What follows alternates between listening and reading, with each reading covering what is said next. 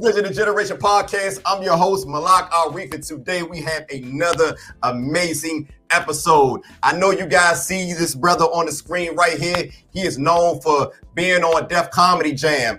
You have seen this brother in movies. You have seen this brother on BET as the host of Rap City. This brother has done tremendous work within the community, and he has pivoted so many times in his career.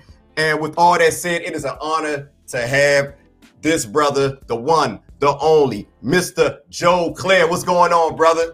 Malak, first of all, thank you for having me, brother. I appreciate it, man. Thanks for what you do with this podcast, man, and brothers like you who try to make sure that we keep some on our brain and on our minds and hearts. So thanks a lot for having me, brother. I appreciate it. I really do appreciate it. And when you were saying, I'm from this, I was like, who he talking about? I did all those things, and I guess, yeah, I really have, man. Yeah, just touch on that for a second before we even dive in. One thing I love about you, you know what I'm saying, you have been in so many, you have touched on so many different things within your career, and I don't even know where to get started. So with all that said, I want to go back to the beginning, if that's okay with you. That's easy. One thing, because I don't feel like a lot of people know your story. So let's take it back. You're originally from Prince George's County. Talk about that a little bit. Like, what area of Prince George's County? What school you went to? Talk about that a little bit. All right, cool. So I'm born and raised in Peppermill Village off of Central Avenue, right behind Central Gardens. Some people say it's Capitol Heights. We say it's Seat Pleasant. When I was a kid, when I was little, when my parents bought the home, it was Seat Pleasant. Then over the years, they changed. You know how they rezoned, codes change and all that other stuff. But we Seat Pleasant, and yeah, man, I'm still. Matter of fact, I'm in Prince George's County right now. I'm in Bowie, raising a family right down the street from where I grew up. It's funny you ask. I took my daughter by the old neighborhood. Today, actually, she wasn't feeling good at school, so I went and picked her up, and I on the way home had to just roll back through just to see neighborhood in the springtime. And I went to North Forestville Elementary.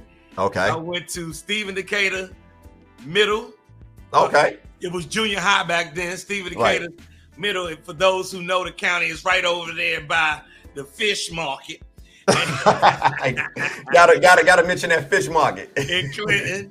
I went to Crossland High School, and in the 10th grade, my mom felt that it was time to. I have two older brothers, and they had gone on to college, and the neighborhood was undergoing some changes. I was smelling myself, and my friends people I knew I was close to started to get in trouble. So she was like, "It's time for us to move." She was going through a transition herself, so it was all sort of timed at the same time. And I moved from Seat Pleasant to Brightsea Road. I know exactly where it is at. Now we talk about the Brightsea Road, like around the old Landover Mall. Yeah, but I'm on the Central Avenue side, not on the Palmer Park side. All right. Yeah. So Centennial Village, across the street from Thomas Pullen. And I graduated from Largo High School. And then I went on to Morgan State University. Let's back up a little bit. Because one thing we know about you, you're a comedian.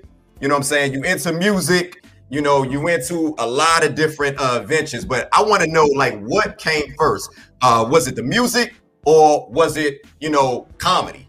So all right. So we got to go all the way back. Let's go.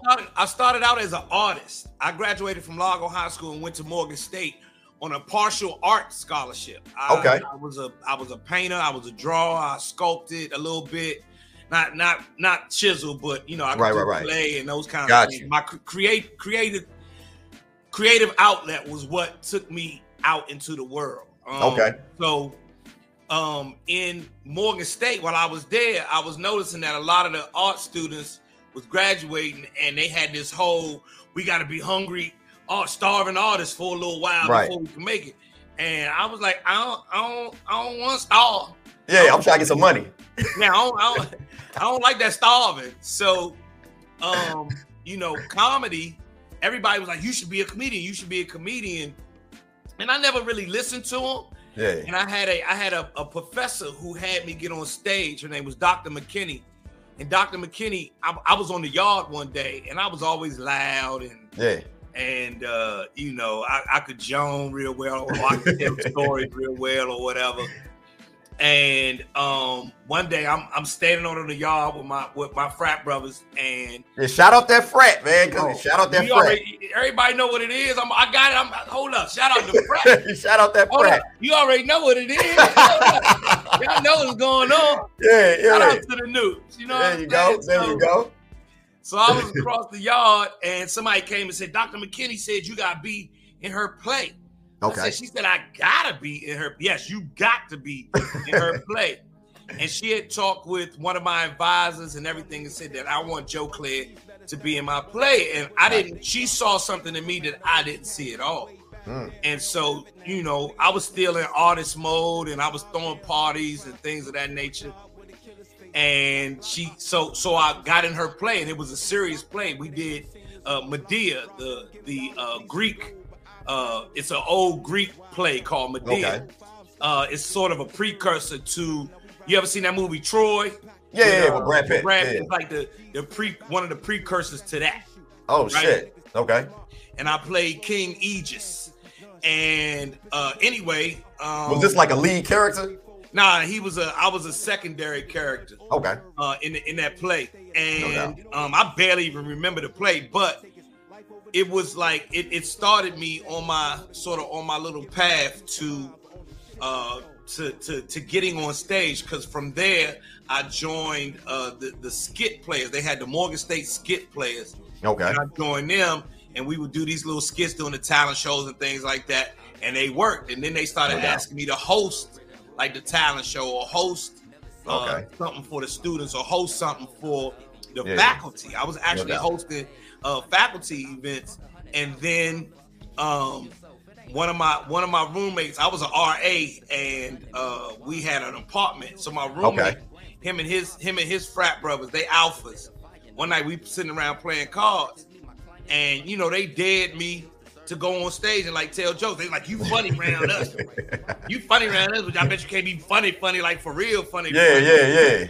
And you know, like I said, I'm a newt. If the alphas are coming at me like that's a challenge. But it ain't even really a challenge. It's more like, y'all need to stay in y'all place. Y'all out. Okay. We the nukes. Hold up. Yeah.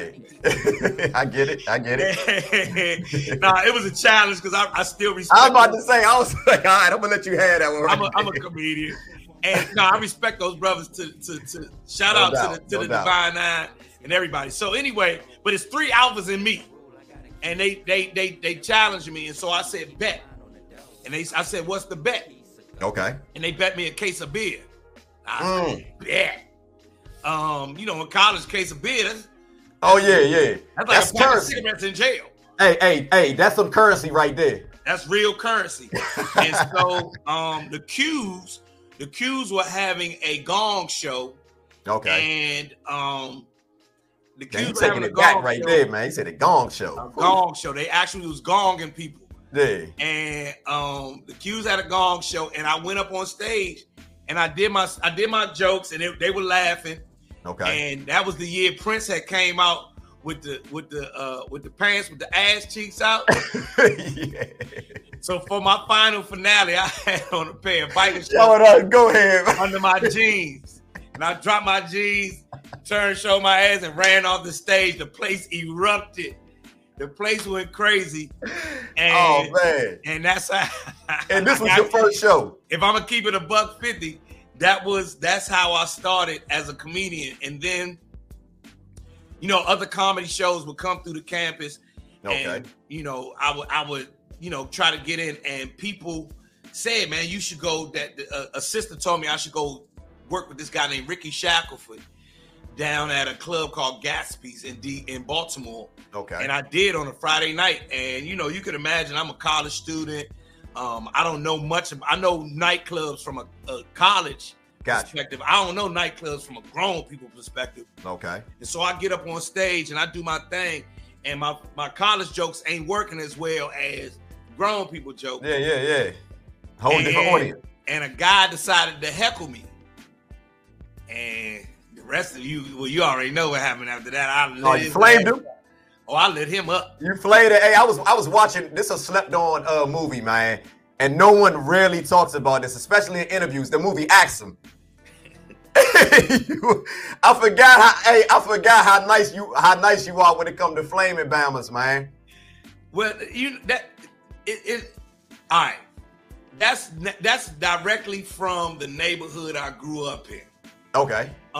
It comes directly because my jab wasn't strong. Yeah. My clothes wasn't strong. I didn't have money. I didn't have a car. And growing up in an environment like that, you gotta have something or you're gonna get taken under. No doubt. And so that was the one defense that I did have, was that I could disarm you with something funny real quick. Yeah. You know what I mean? Yeah. And if the girls was watching, oh yeah, they gonna gravitate. Yeah. No, you funny. Yeah. Funny. I mean, your clothes is old, but you funny. So and that's just kind of how that grew. But no by no means am I like the guys in my neighborhood. Nah, man, they'll light your. They'll light your. Hey, people sleep on guys from PG County, man. But quiet as kept, man. I mean, y'all the comedians that come out of PG County. They rival the comedians that come out of DC. We talk about Martin Lawrence. We talk about yourself.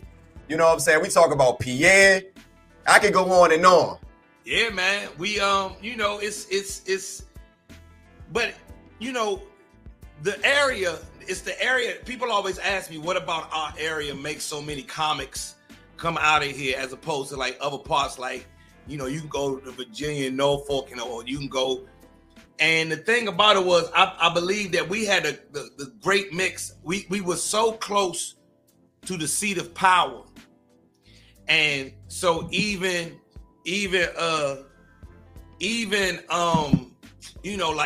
the regular blue collar guy, right, knows politics. Politics, right? Yeah. And power, and right. How to break it down. So we. Here in DC, we don't give into conspiracy theories that easily, because we see the inner workings day in and day out. Up close. And then we have our uncles, our aunts, our friends' parents, our neighbors. Working in the government. They work in the government. So everybody got somebody that work for the government.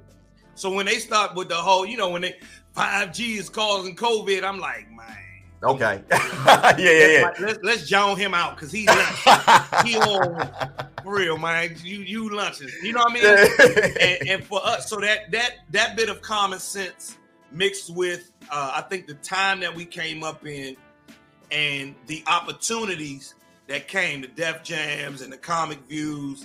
I was 13 or 14 when Eddie Murphy dropped Raw.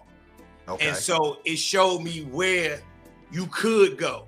Okay. You know what I'm saying? Let's slow down for a second. I just want to ask you, because you mentioned Eddie Murphy. Before you finish your thought, I want to know, like, who were some of the comedians that inspired you, growing up? All right. So I wasn't inspired by comedians, because it wasn't my game plan. I was going to paint and draw. Yeah. Okay. You feel what I mean? I was going to go and be a great painter or something. Gotcha. And so, but when the comedy started working, I was like, okay, that's a good job I can go have. Yeah. While I still keep my creative side of my life together. Okay. And it married the two. Comedy is expressive for me, but it's not as creative as, at least the style of comedy that I have. It's not like tied into making a painting or drawing a picture making a track. You know what I mean? Okay. I'm sitting at my joint right now. Yeah. So do you still draw?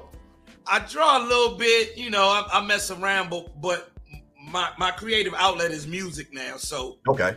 So I'm more so like my energy goes into that. So with comedy, the biggest influences in comedy for me were my older brother.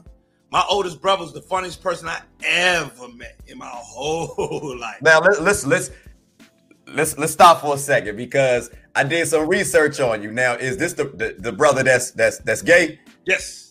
Okay, so talk about that, because one thing about comedy today, I personally feel that it's really PC. And brothers like you, brothers like Eddie Murphy, brothers like Bernie Mac, man, I miss that rawness. So with all that being said, you know, what's your take on comedy, and what was it like to have a gay brother during that time, and to actually talk about him being gay in your routines? Well, he's my brother. He's all right. So first of all, he's my biggest hero. Like, he's my, you know how you feel about your big brother? Yeah. Well, I don't have a big brother. Yeah. You know what I mean? He's 7 years older than me. Okay. And my brother came out of the closet when I was like 11 or 12 years old. Okay. And at the time, while it was embarrassing, and you know, I'm still figuring out life. Yeah. We in C Pleasant in a hood. I still felt, you know, this like, good for you, man. Like, if you willing to take all this shit on, yeah. He had to take the bullying, the ridicule, the damnation, you know, the margin, you know, he had to take all of that to live his truth. I don't think I know too many people stronger than him. So in a way, you know, while it was, you know, my friends would tease or people would have something to say, and I would feel a certain way about that, I still would always feel a stronger way about my brother. This, you know what I'm saying? This is my brother. So no doubt.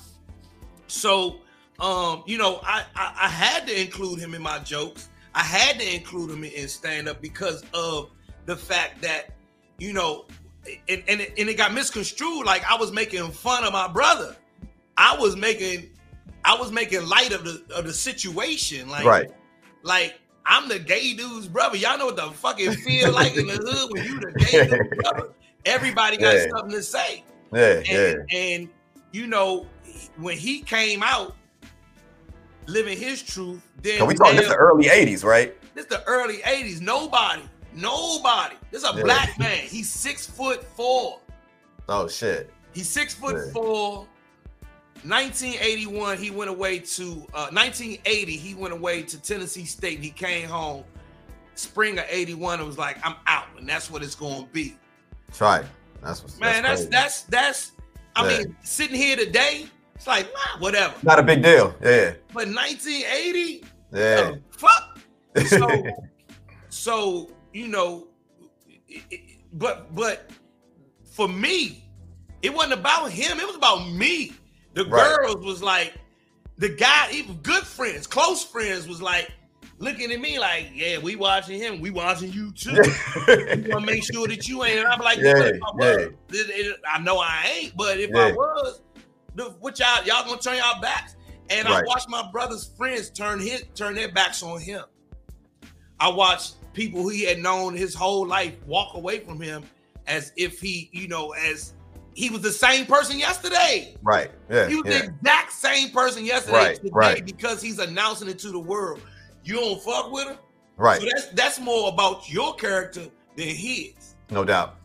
So you know, and like I said, he the funniest, motherfucker ever. So like, his take on people was always, even if you could be the toughest bully, you could be the toughest, you could have some shit to say.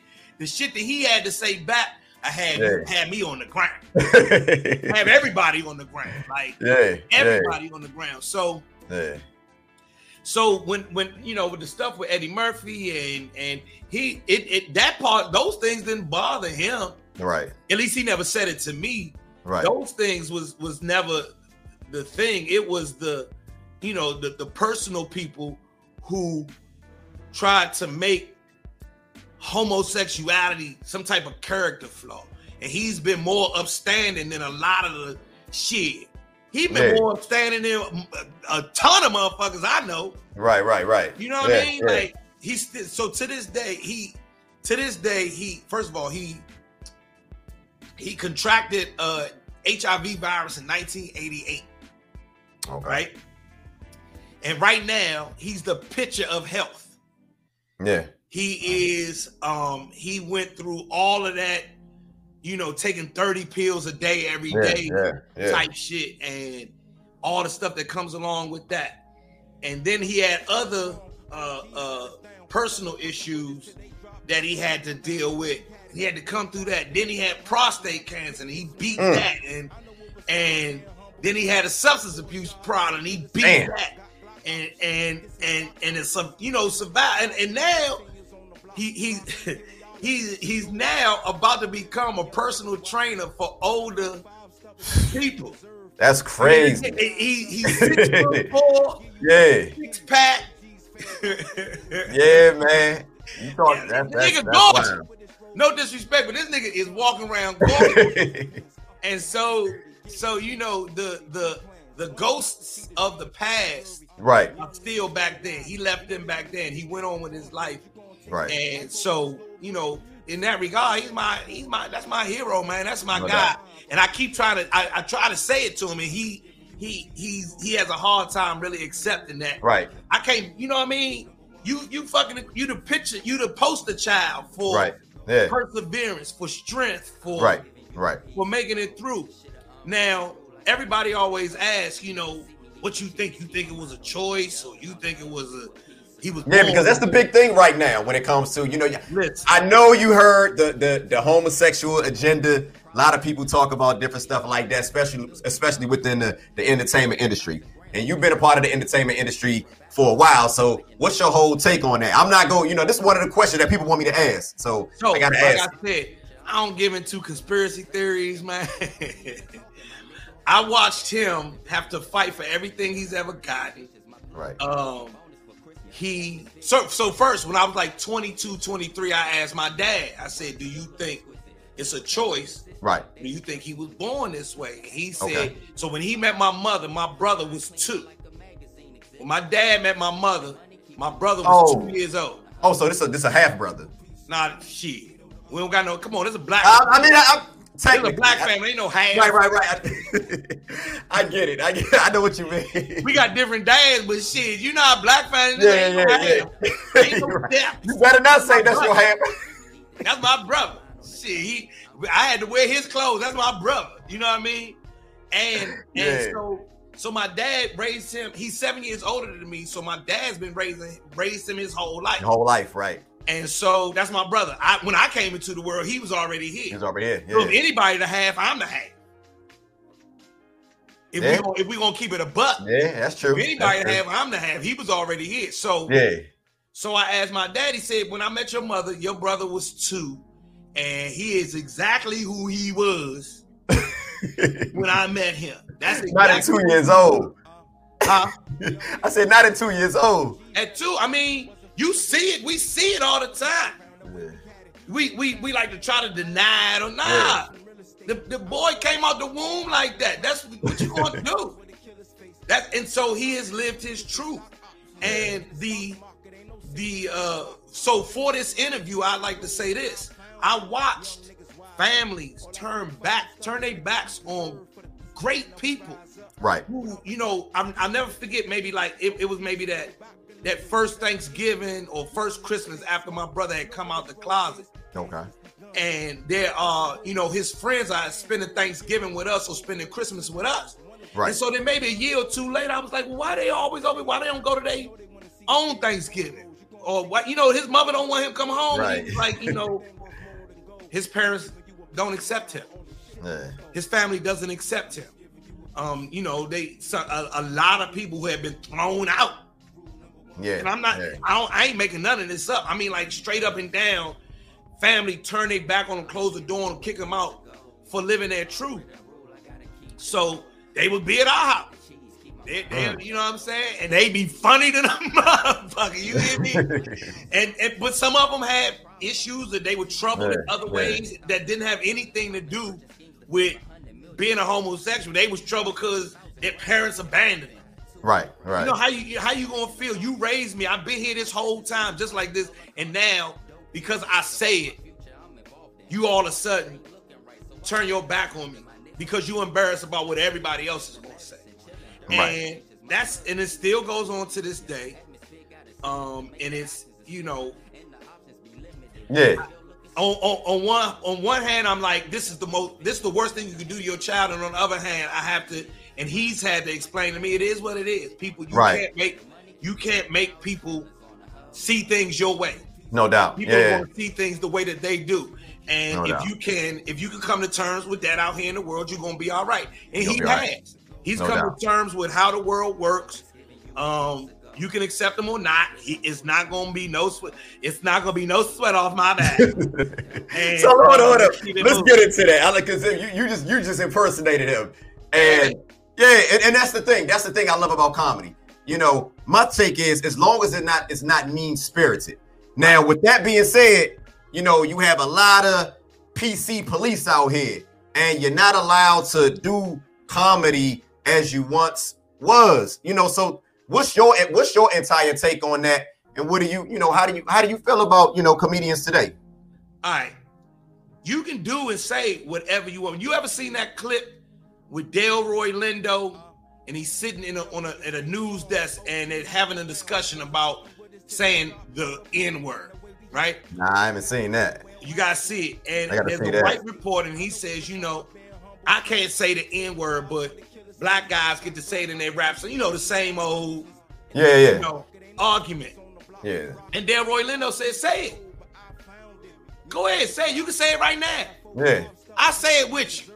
Go ahead, I say it with you. Say it right now, because you can do anything you want. You just got to be ready to live with the consequences." There you go. Yeah. So, comedians, cancel culture does and does not exist.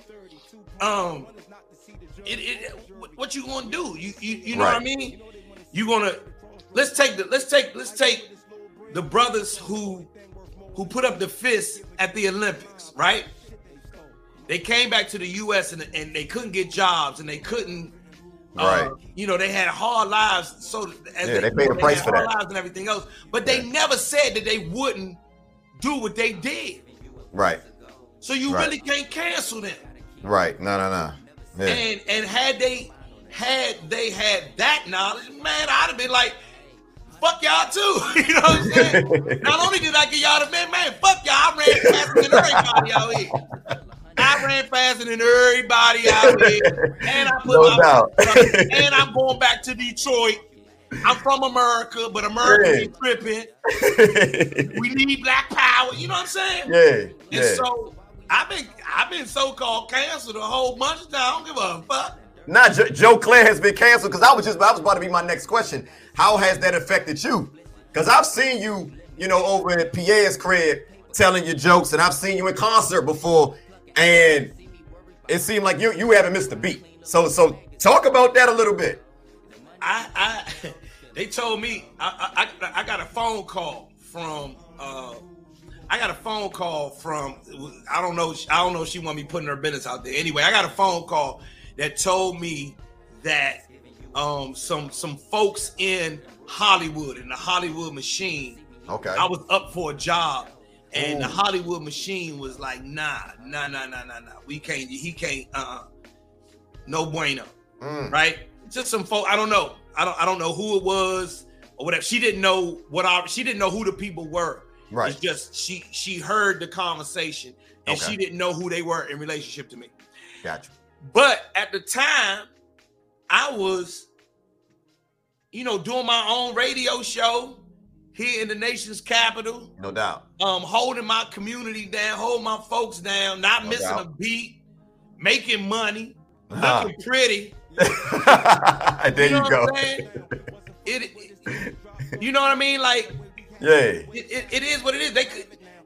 Let's not forget, Muhammad Ali was one of the most vilified athletes. People forget about that ever. And let me add another brother, because we tend to have this revisionist history when it comes to a lot of these historic figures. Muhammad Ali and Malcolm X and Martin Luther King. Yes. They wasn't as beloved. A lot of people forget that these guys wasn't as. And you know the funny thing about it, a lot of our family members that we have today, our aunts, grandmothers, they were the same people that was like, this brother Malcolm X, I don't know why he up there running his mouth, messing shit up for good black folk. Like, why is Martin Luther King out here doing all this stuff? Yeah. Leave them people alone. We just got the right to vote. Kids, he done got them kids hit in the head. Yeah. Then as soon as Martin Luther King's birthday became a holiday, thank you, Dr. King. Exactly. Thank you, Dr. King, you the greatest. Hey. I'm going to put your picture up. So hey. With that said, man, you know, you get this much time on the planet. If by estimation, by all scientific estimation, the world is, the planet is something like, they said 14 billion years old, right? Mm. Or the 4 billion, but I think it's 14 billion years old. And maybe it's 4, I don't know.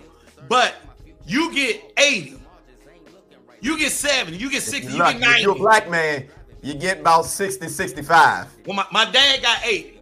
On average. My pops got 80, my grandfather got like 94, 95. Okay.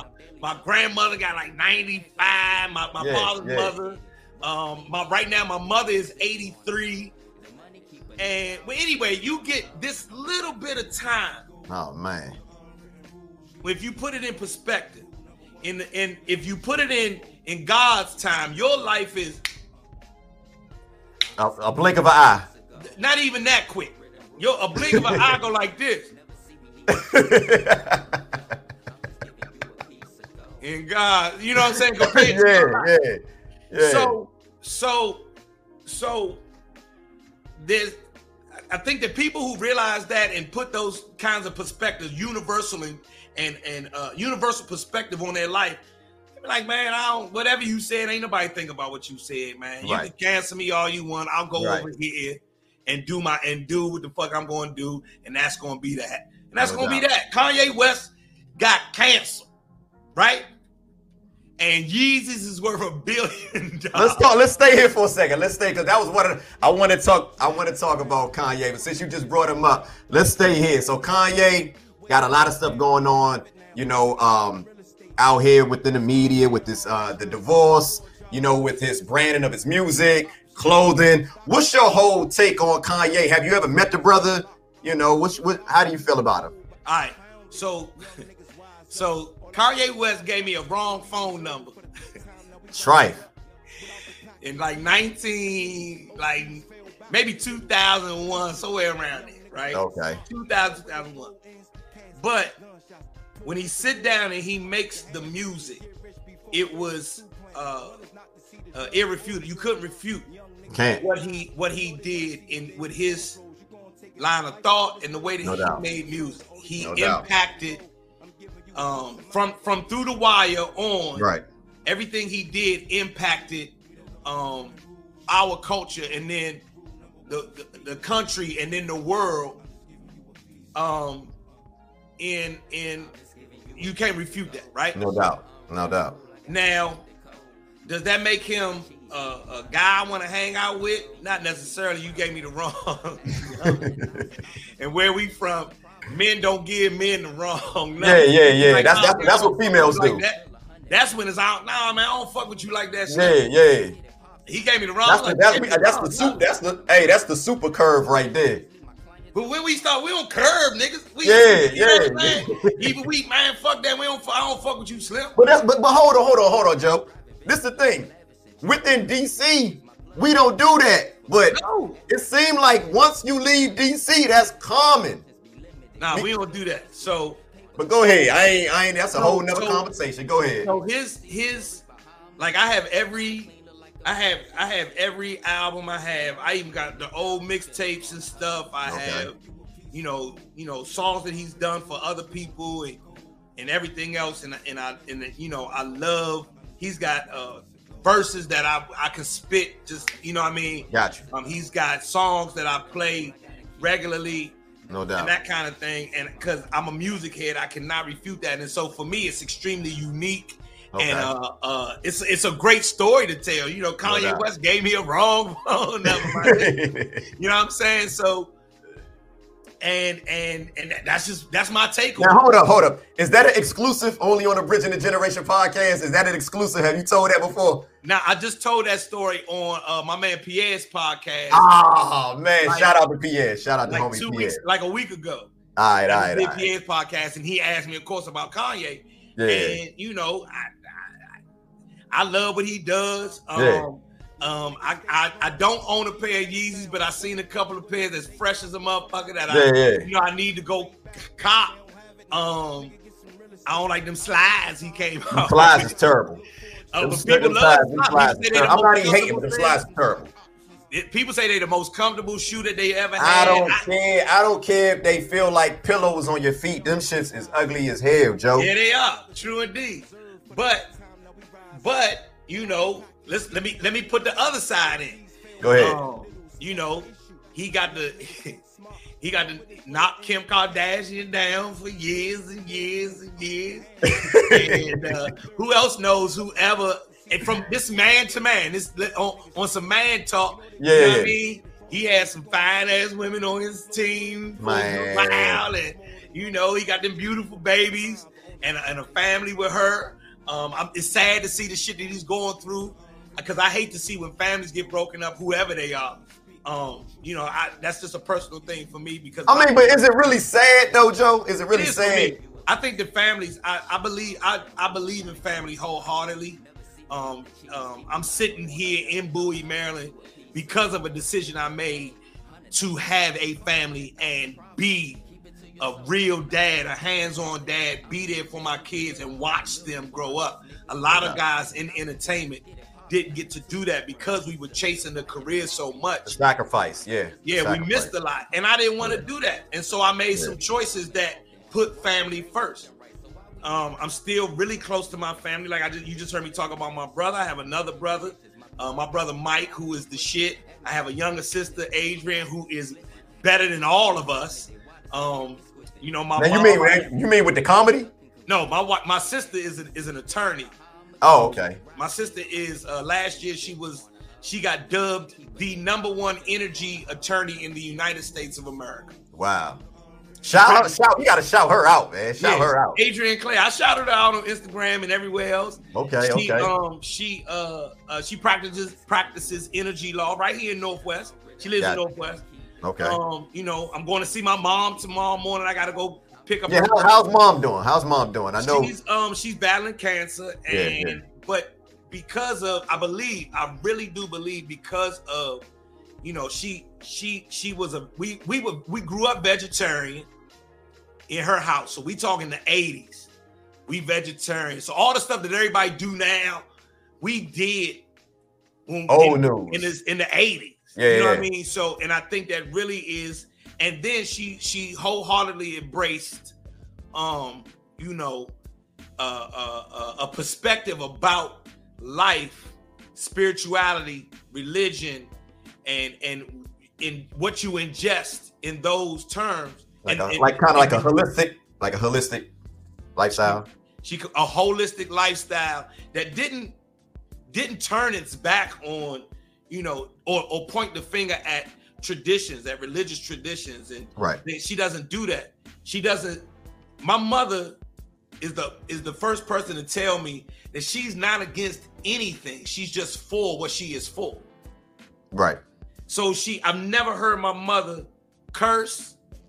This is a black woman. I've never heard her curse. I heard her say bullshit once. Hold on. Is she from the DC area? She's from Kansas. Oh, okay. She's from Kansas City, Kansas, but she got 8 brothers and sisters. Hey. And they can curse. I heard her say the word bullshit one time. I've never heard her say she doesn't judge people. Like when I'm dating women or whatever, she wouldn't judge the woman. She would ask that you know, if I was happy with the choice that I made. Okay. And you know, that kind of thing. She would always say stuff like, she's not, you know, she's not gonna say I'm against the war. She says I'm for peace. She says I'm for positivity. Okay. She doesn't even allow that I don't choose thing to come. And she's like, I just choose this. And she was always like that even as a kid? I don't know. When you was a kid, she was like that even you saw that as a kid. Yeah. Yeah, okay. Yeah. She's a different kind of, and it wasn't until, this is my mother. So this is what I know. It wasn't until I got out in the world and women tricked me out of my money. And women broke my heart. Now, because it started to make sense, because one thing I love about you, Joe, you always have a smile on your face, man. You one of these guys from the area. You rep the area, but a lot of people, when they think of D.C., they think of the D.C. area, man. They think of the hardest niggas on the block. They think about the nigga toting the Glock. They think about this. They think about that. And you always was able to be yourself, keep a smile on your face, and you never seem to get too down. Because the truth is, at the end of the day, let's say I go up against the hardest guy in on the block, and he end up whipping my ass, right? Yeah. He still hasn't taken anything away from me, really. Like, I lost the fight. Yeah. I lost the fight. I'm still going to get up tomorrow. I know my God. I know my blessings. No doubt. You know what I'm saying? I know. And if you lost and if you fought back, he didn't take your dignity. He didn't take my dignity. And who knows? I might whip his ass. There you go. I might fight another day. I might end up knocking you out. No doubt. Yeah. But even still, let's say I did knock them niggas. That doesn't make me a better guy. Yeah. I know people who can whip ass, and they the most horrible human beings. You know what I'm saying? Yeah. Let me not say that. They the kind of people I wouldn't want to be around. Right. You see what I'm saying? So, and then, I try to always keep in perspective what it's really about. At the end of the day, right here on my back, I have my first tattoo, and it's peace, love, happiness. Gotcha. Right? I have that on my back because that's what I'm after every day. When I get back to my house and I get to lay my head down and I'm about to go to sleep, mm-hmm. Am I peaceful? Do I know love? And am I happy? Because after that, you can have all the money in the world and still be miserable. Man, I know you've seen a lot of people like that within the industry. I know people like in regular life. Yeah. I know people who had everything and are just miserable. They call me.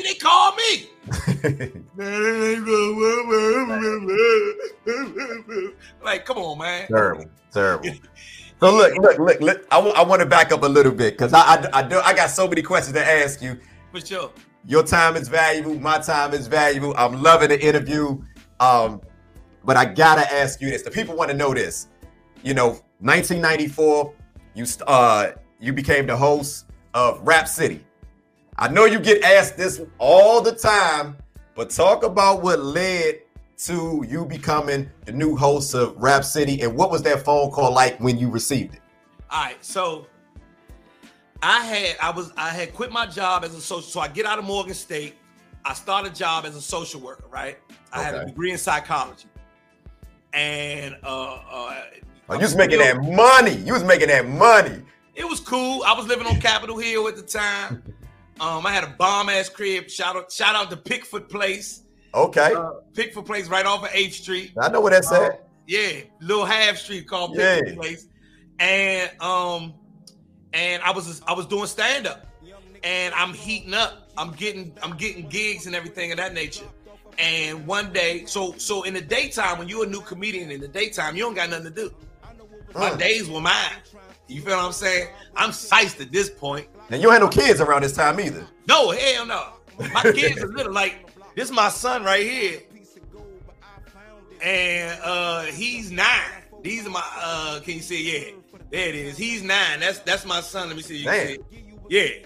You waited too. Yeah. I waited. My daughter's 12, my son is 9. I'm an old daddy. Anyway, no kids, no wife. And so I'm out here like, okay, now's my time to go and do what the fuck I want to do with my life. So I'm telling jokes at night, and I'm watching TV all day, and Ricky Lake was in her second season. And at the time, Ricky Lake was still trying to do like hard news stories. Yeah. It wasn't baby mama drama yet. It wasn't, you know, all it was some news stuff. I remember that, Ricky. I'm old enough to remember that, Ricky Lake. And she had me come on the show and debate with, I called Ricky Lake, 1-800-GO-RICKY. And I got on and I debated with this conservative talk show host named Ken Hamblin, who said that he, you know, anyway. So I got on the Ricky Lake show, and at that time I was a huge club head. I was going to club every night. I got on the Ricky Lake show. A week later, the show comes on. It came on a Wednesday. Okay. Thursday night was the big night at the Mirage. Thursday night is at the Mirage. Hold on, because I remember before it used to be the Chapter. Go ahead. That's too much DC talk. Go ahead. Thursday night at the Mirage. So I go to the Mirage now. Man. I have been going to Mirage every Thursday. Oh man, you taking it back. Same Thursday, I walk in the club. I walk up in the club and oh my God, hold up a second. Wasn't you on Ricky Lake yesterday? Like, yeah. Oh girl, I told you that was. I stayed you on Ricky Lake, la, la, la, la, la, and bought me drinks.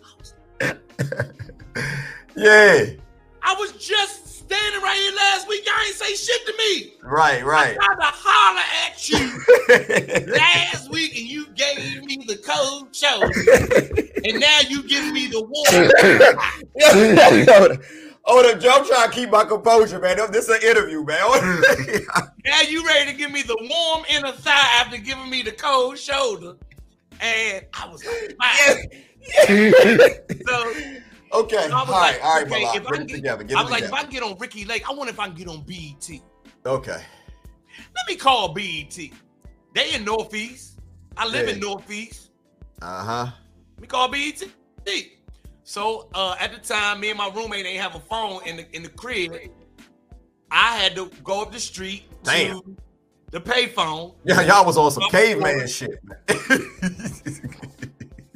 Call BET, got this brother named Keith Paschal. Hey, my name is Joe Clay. I'm a comedian.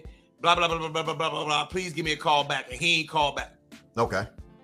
The next week, I called again. Hey, my name is Joe Clay. Blah, blah, blah, blah. Please give me a call back. He ain't called back. Gotcha. Next week, hey, my name is Joe Clay. He ain't called back. So, well, 10 months later, and I've been calling this guy for 10 months, 11 months, damn near. Hey. Because he hadn't said no, so I was like, maybe there's still a chance. A buddy of mine, a DJ friend of mine, said, man, I'm gonna be on Rap City tomorrow. Now he ain't know I had been calling these people. You feel me? Gotcha. I was like, okay, cool. Can I come? Can I roll with you? He was like, yeah. That's why I'm calling you. Boom, boom, boom, boom, boom. Because at this point, you know, Go-Go is me forever, as you can see by the shirt. There you go. But, yeah.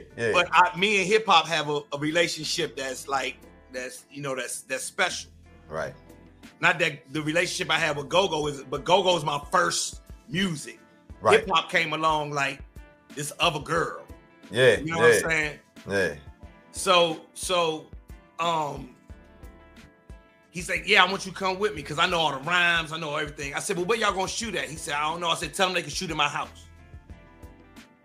And he called me back and said, hey, man, we'll be at your house the next day.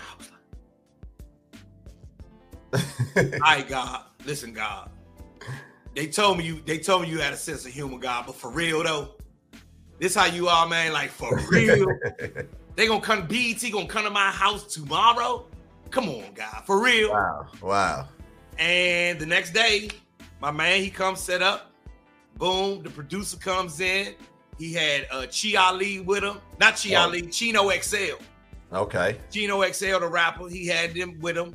And they came in, and the guy, Alphonse McCullough, goes, yo, you a comedian? I said, yeah.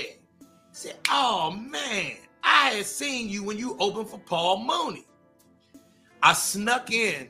I didn't sneak in. I would go to every club, every show, right, and just beg to get in and get on. Damn, so you weren't even getting paid? Nah, hell nah. I just wanted to be on. I just wanted people to see me.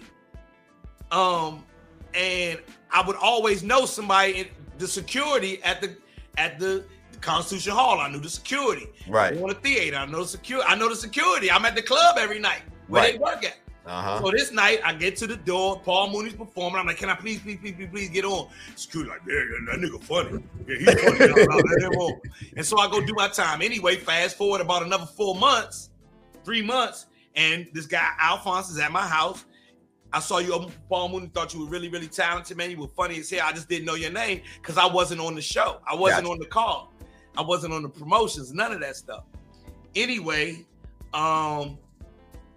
he allowed me to like do a segment while we were at my house shooting Rap City. And he was like, "Man, not bad." Now, remember, I had been hosting stuff at Morgan State. I had been, it was already, so, you know, all of this is swirling around me. Dr. McKinney done put me on stage and boom, boom, boom. So I'm prepared for this moment, and I really didn't realize. They gave me a couple of auditions, and so then I go meet Keith Paschal, and even Keith Paschal came to my house. I can't remember. It's a little foggy. But I meet Keith Paschal, and the two of them like, "Hey, you know the dude who I keep telling you been calling? This him." And then the other guy like, "Well, remember I told you it was a comedian I was looking for? This him." And that's how Rhapsody, they gave me a couple of auditions, and they told me I would be the co-host with Big Les. Big Les.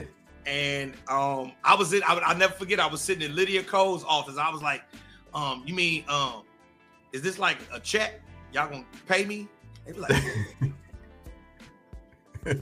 now, initially, I only wanted to be on Rap City one time because my girl had broke up with me.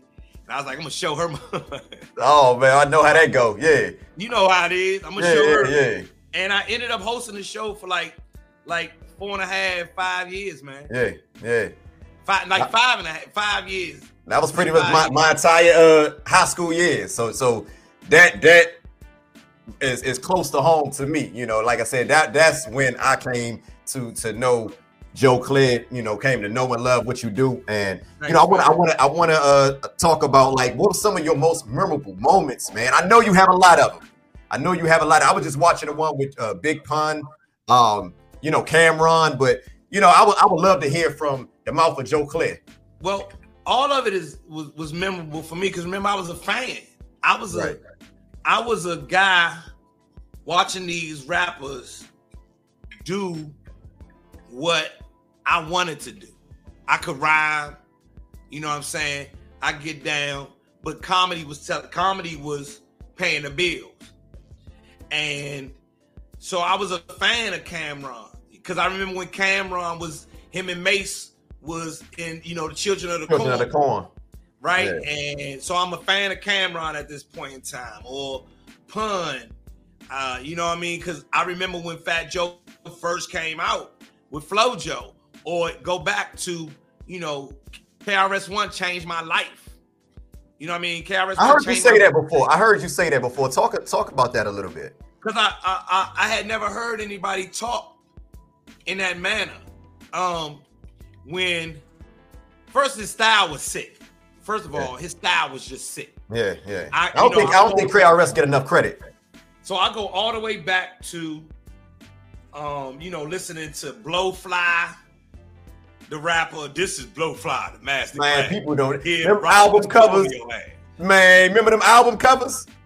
Blowfly, and then came, you know, all of the stuff out of New York with, you know, Grandmaster Flash, or even before that, the Funky 4+1 More, or you know, you'll hear little records, and then of course, Rapper's Delight comes out, and so then I'm taking hip hop all the way in, and then you know the Houdini years and the LL Cool J years, and then in college, all the Kid and Play and Queen Latifah and all of that is happening, and then I hear KRS-One. My freshman year, I heard KRS-One and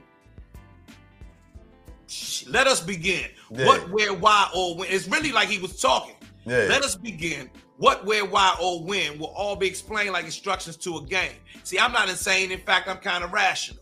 without me asking, who is more dramatical, this one or that one, the white one or the black? Yeah, that's that Criminal Minded. And before that, no, that was that's on By Any Means Necessary. Criminal Minded was on the first album. Okay, my bad. I know that's Criminal Minded, the first album.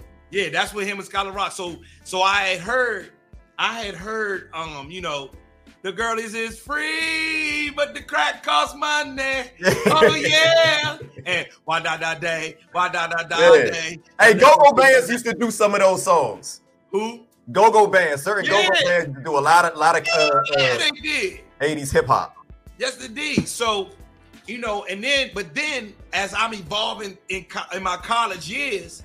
Okay. KRS-One is evolving, and he came out with a song called "You Must Learn," and it was Genesis chapter 11 verse 10.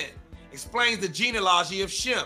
Shem was a black man in Africa. If you repeat this fact, they can't laugh at you. Genesis 14 verse 13. Abraham steps on the scene. Being in the descendant of Shem, which is a fact, means Abraham too was black, and I was blown away. Yeah.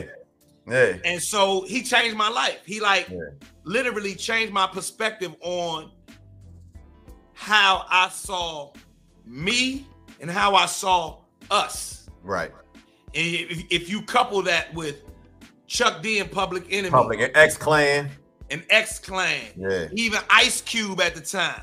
Yeah. Let's not forget Ice Cube at the time. Then the Poor Righteous Teachers. And then all of the things that, you know, the Native Tongues would do. Jungle Brothers and all those guys. Jungle Brothers and the Tribe Called Quest. Eric B and Rakim, can't forget them brothers, the 5%. Exactly. So you know, it was just like Chris was the one who was up there for me, and so Self-Destruction.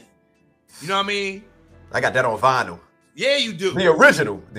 Yeah, you do. So not a remake. He helped mold who I became. No doubt. And then when I'm doing Rap City, I get to interview KRS-One. The next time I get to interview him, he's dropping another record, and Black Cop. That's when that was out. And I got to freestyle with KRS-One. Oh shit. And then at 106 in Park, but not the TV show 106 in Park. There's an actual park. Right. In New York. Right. At 106 and Park, where they used to freestyle. Exactly. And I'm sitting there with him, and I spit. He was like, "Oh, you could really rap."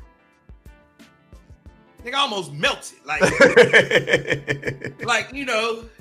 Yeah, you know, one of your heroes is like, "Oh, you really do this." I was like, "Yeah."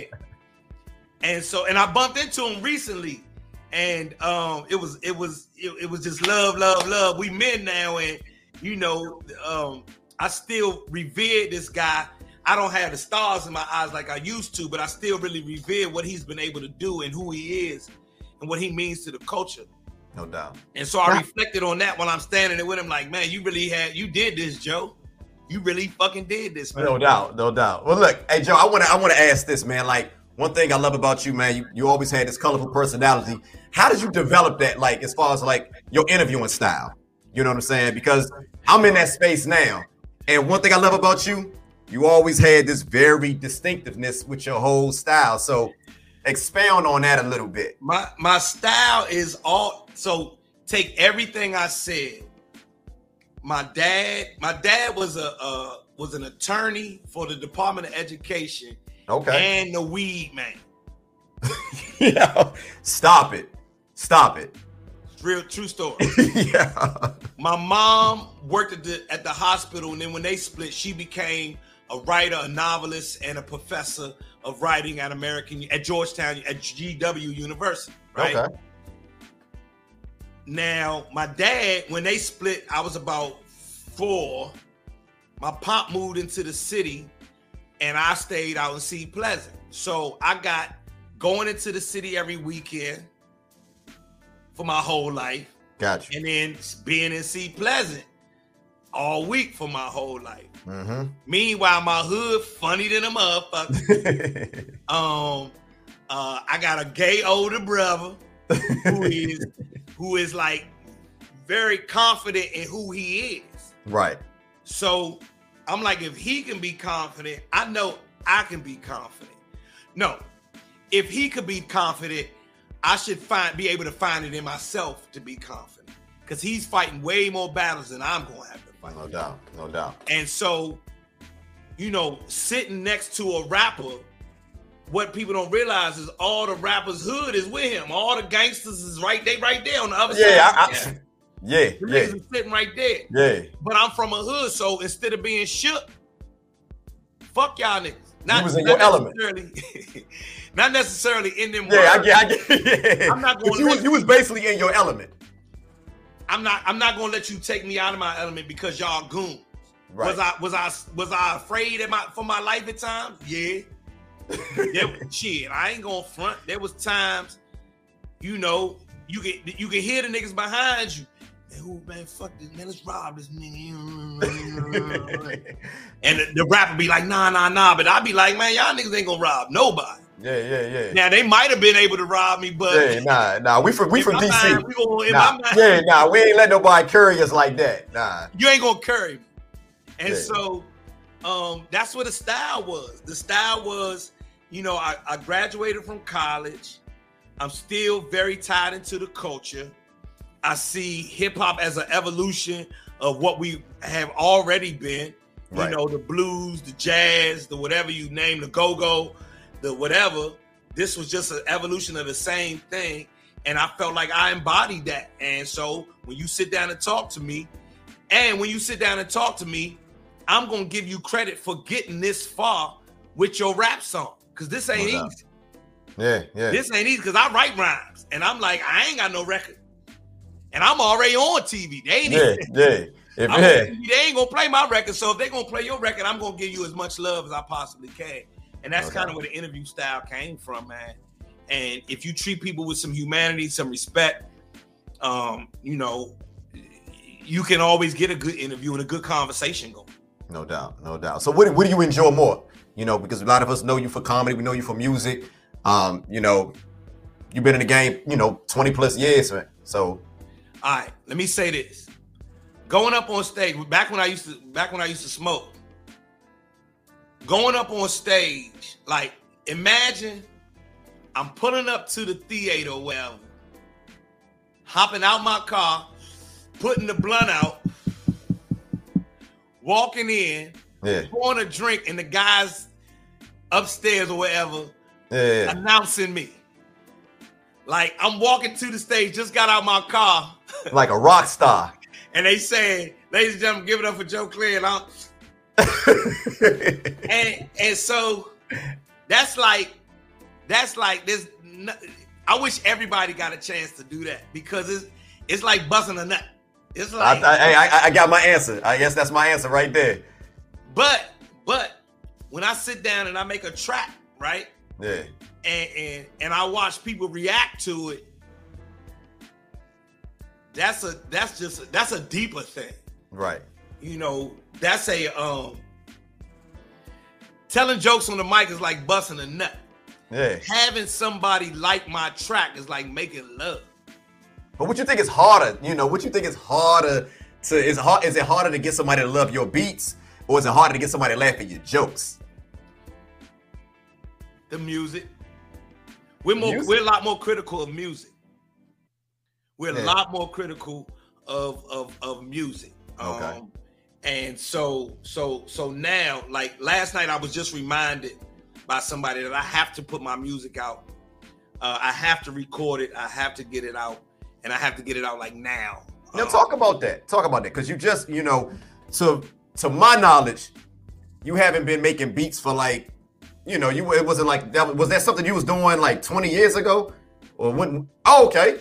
So kids, how did you get involved and started to make beats, and who helped, you know, inspire that? So I understood music from go-go, from instrumentation, live. You know what I'm saying? I didn't understand music from, you know, sit here like I'm sitting here right now. I'm sitting here right now at my computer. Can you see me? Yeah. So I'm sitting at my computer. I don't know if you can hear that. Yeah, I can hear it. So, yeah. You know, I didn't understand music from that perspective. I understood it from, you got to pick up a saxophone and play. You got to play a guitar. And I never learned to play any of that stuff. Okay. Kid Capri showed me how to, one day I was on the Def Comedy Jam tour, and I had to spend the night at Kid Capri house one day in his basement. And Kid Capri showed me how to chop up a sample. Okay. That was it. The rest was history. That was it. It was like I met my new girl. It was like, why you never put out like a compilation project? So I had a whole band here in DC called the Rickish Mojo. Okay. And we made a whole album, and I hated the album, so I shelved it. Right? Then I went to LA. I started putting out music here and there. I really wasn't happy with it though. And I ended up producing for some people. I produced, Mike Epps put out a music project like in 2005, 2006. And if you go find it, it had Scott Storch produced on it. Okay. DJ Quick. Yeah. Produced, like he got real. Yeah, real producers. Yeah. Real producers on there. Yeah. And I got 3 songs on the album. Okay. And I helped him write, you know, the hooks or whatever. And then on the song that he actually made the video for, I am on the hook. It's me voicing the hook. And I had done the track. Then fast forward, I moved to Atlanta and I learned a little bit more about music production. DJ Toom, and then along the way, different people taught me different things. So, like my man Def Jeff is been a big influence. A lot of people don't know who Def Jeff is. Def Jeff, he you'll know him from, he had records, but he also was in the All in the Same Gang video, right? And he went on to produce like the music for That's So Raven. The song on That's So Raven, okay. Jeff made that track. Jeff made a ton of the music for BET in the early 2000s and everything. So he became sort of like a guru and a mentor. Diamond D still keeps in touch with me and checks in on me about That's making a legend. Legend. Bink, my man Bink is like... Hey, Bink, we need to make that interview. Have you already said I got the green light? We need to put that one together, man. Okay. That's Bink, the homie. Bink right now to this day, we go back and forth. Yeah. DJ Toomp down in Atlanta. ATL. My man Mo Digger, who used to be in the Rickish with me, was my first guy because he taught me how to play scales and chords and everything else. And so I still run the music by them. So shout out to all of them. On my 50th birthday, I put out something called New Music for Old Niggas, right? And it was just 5 songs. It was an EP. Yeah. I shot a video for it. You can go look it up if the name of the song is Gone, G-O-N-E. Okay. If you Google Joe Claire Gone, the video will come up. I did the track and I wrote the rhyme and I'm on the hook. Got and it. So now right after that, my pop passed. And sorry, I kind of just I didn't stop creating, but you know, it was just my life shifted somewhat. Right. And then the pandemic hit. And then my mother told me she had cancer, and then the pandemic hit. And so I've been down here creating. I'm sitting here in my basement. I've been down here creating. And now I'm working on volume 2, New Music for Old Niggas, volume 2. And I'm working with cats around the city. Shout out to my man Jay Sun. Killer Kyle, me and Killer Kyle just got together. I just interviewed Killer Cal a couple of months ago. So hopefully I'm going to slide him some tracks. Okay. We'll make some records together. There's a brother named Chubbs out of DC who I met, who I think is really, really talented. Okay. As well as Pinky Killer Corn. Pink, shout out to Pinky. All day. Me and Pinky got to make records together. She She really was the person who was in my ear just last night saying, you know, where the fuck is your music? Stop playing. Hey. Stop fucking playing. And my man Grindstone, because we go all the way back. Me and Grindstone go way, way, way, way back. And then other MCs, like my man Hakeem Green from Channel Live, who's with KRS-One. He's like, come on with it, man. Where the fuck the music at? I'm trying to make music with like MOP, because those legends, they my favorites. Yeah, legends. Like, yeah, that's my workout. I put them on when I'm working out. Ain't nothing like the Mash Out Posse as far as I'm concerned. Yeah. And then, like, you know, Snoop took a track from me. Okay, Uncle Snoop took a track from me. Like I said, Diamond D checking with me from time to time, so you know maybe there's something there. Me and Kid Capri still get it in. So. You know, I have some outlets, and I'm putting this album together. Okay. And so you know, everything happens, as they say, everything happens in its time and for a reason. No and doubt. You know, this is the time, and this is the season that I'm sitting in right now. I know it's ill. You know, people are like, well, nigga, you 53, but we always complain about giving our culture away. Exactly. We always complain about how much, you know, the people take our shit and misconstrue it or turn it around or whatever. Culture vultures. Right. So if we don't maintain the culture, if I don't show my son and my daughter that this is us, the genesis of this shit. Yeah. This is it. Like my father's jazz collection is right. You can't see it on camera. It's sitting right here. Mm-hmm. And his horn, my father played trumpet. Okay. When he was a young guy, he played for Tennessee State's band.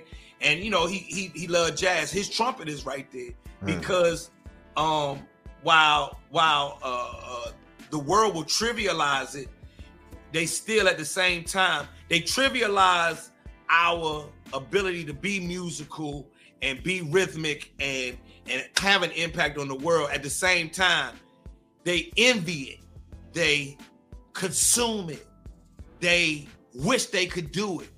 They want to wonder. They want to know how a motherfucker decided to scratch a record. What made you this? Because no white man, has seen the turntable for 8 billion years, and no white man ever said, "Let's turn this into an instrument." Right, right. And they don't forget culture appropriation.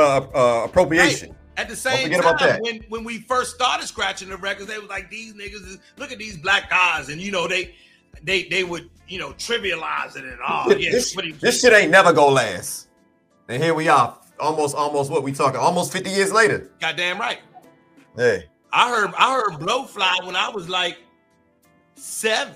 Blowfly's rap, remember that? Uh-huh. I heard Curtis Blow. I had to be 8. Yeah. Rappers Delight came out. I was 8 years old. Yeah. So you know, we looking at 40, 50 years of this. It ain't going. No doubt. And let's not forget how long. Who said it the other day? I was watching this. It's a clip. It's on my Instagram page, and a guy from Universal was talking about how he made billions. Oh man, I comment on that. You comment back, but talk about that. That was crazy. That shit broke my heart, man. Said that broke my heart. We had to have. He called it urban music. We had to have the roots of music. It's what he was saying is he had to have the root, not the pop. Yes. Not the what it became. He had to get to the root. We the root. The rhythms that we still rapping off of, these African rhythms that's been around for thousands of years. No doubt. Go. Is the direct. That's a fact. You know what I'm saying? Personification of modern Afro rhythm. No doubt. Yeah. Giving all the shit, all through the slave trade and all through the blues there and all through Jim Crow and all through everything else. Right. Don't nobody else make that. Right. Can't nobody on the planet do that. Listening to Jay-Z rapping that cadence. Yeah. Nobody else on the planet do that. Nah, you ain't lying. You had to. There's not another Nas. Yeah. who just, you know what I'm saying? What up, kid? I know shit is rough doing your bid. When the cops came, you should have slid to my crib. Fuck it, black. Nobody does that. We do that. Then everybody else takes that and do their interpolation of it. Of course, yeah. It's see, I got to jump in. But let me make this point. The ill go ahead. The ill part about it is how hard Nas hits, how hard Jay-Z hits. You ever heard Chuck Brown live in Japan? They all the way in Japan, and a good evening, or what's happening, or what it is. Don't know what he's saying, but can repeat every word. And they don't have anything in their culture that even comes close to that, to that feeling. The thing that ties us into. So for me, it is. I truly believe that comes through us from our connection to God and the universe. No doubt. We manifest something that nobody else can do. That's a fact. Yeah. They called our music soul music. Yeah. Comes from the soul. Yeah. This is soul. Yeah. It's the soul. Yeah. Nobody else on the planet. Yeah. Has soul music. And it's crazy because it permeates throughout a lot of different genres, especially within, you know, the African American community. But even when they talk to the Rolling Stones, when they talk to the Beatles, they talk to Eric Clapton, they said, well, how did you come up with this? Because I was listening to what the black guys in America would do. Yeah, Wilson Pickett, they were listening to them guys, Sam Cooke and all them guys. I was listening to what the black guys in America were doing, and nobody could come close. Yeah. The Rolling Stones named themselves the Rolling Stones because of Muddy Waters. A lot of people don't know that. Yeah. You can't. You not find. There ain't another James Brown nowhere. Yeah. Ain't no more Aretha Franklin. Yeah. That always saddened me though. That always, you know, when I think about that, like it seemed like the culture, the what they call it, culture appropriation. It always saddened me to see how other cultures can do our music, whether it's from Elvis stealing from Chuck Berry. I don't even want to say stealing. I'll just say being influenced, or I'll be more recent. New Edition and New Kids on the Block. I never understood how New Kids on the Block sold more records than New Edition. You know how they sold more records. I'm like, come on, man. You know how. They got the complexion for the connection in that regard. But for me, I always laugh at New Kids. I laughed at Elvis. Shit was funny to me. Yeah, I mean, even Ice going from Vanilla Ice, he sold more records than Big Daddy Kane and Rakim combined. But Vanilla Ice, if he go to Big Daddy Kane's show, he gonna sit the fuck down and have a seat and watch. You goddamn right. Yeah. You see what I'm saying? Yeah. You understand what I'm saying? You ever seen Eminem? You seen Eminem in that with the shirt on and say it goes Reggie, Nas, blah blah blah blah blah. I seen that. Yeah. Does Eminem know what the fuck it is?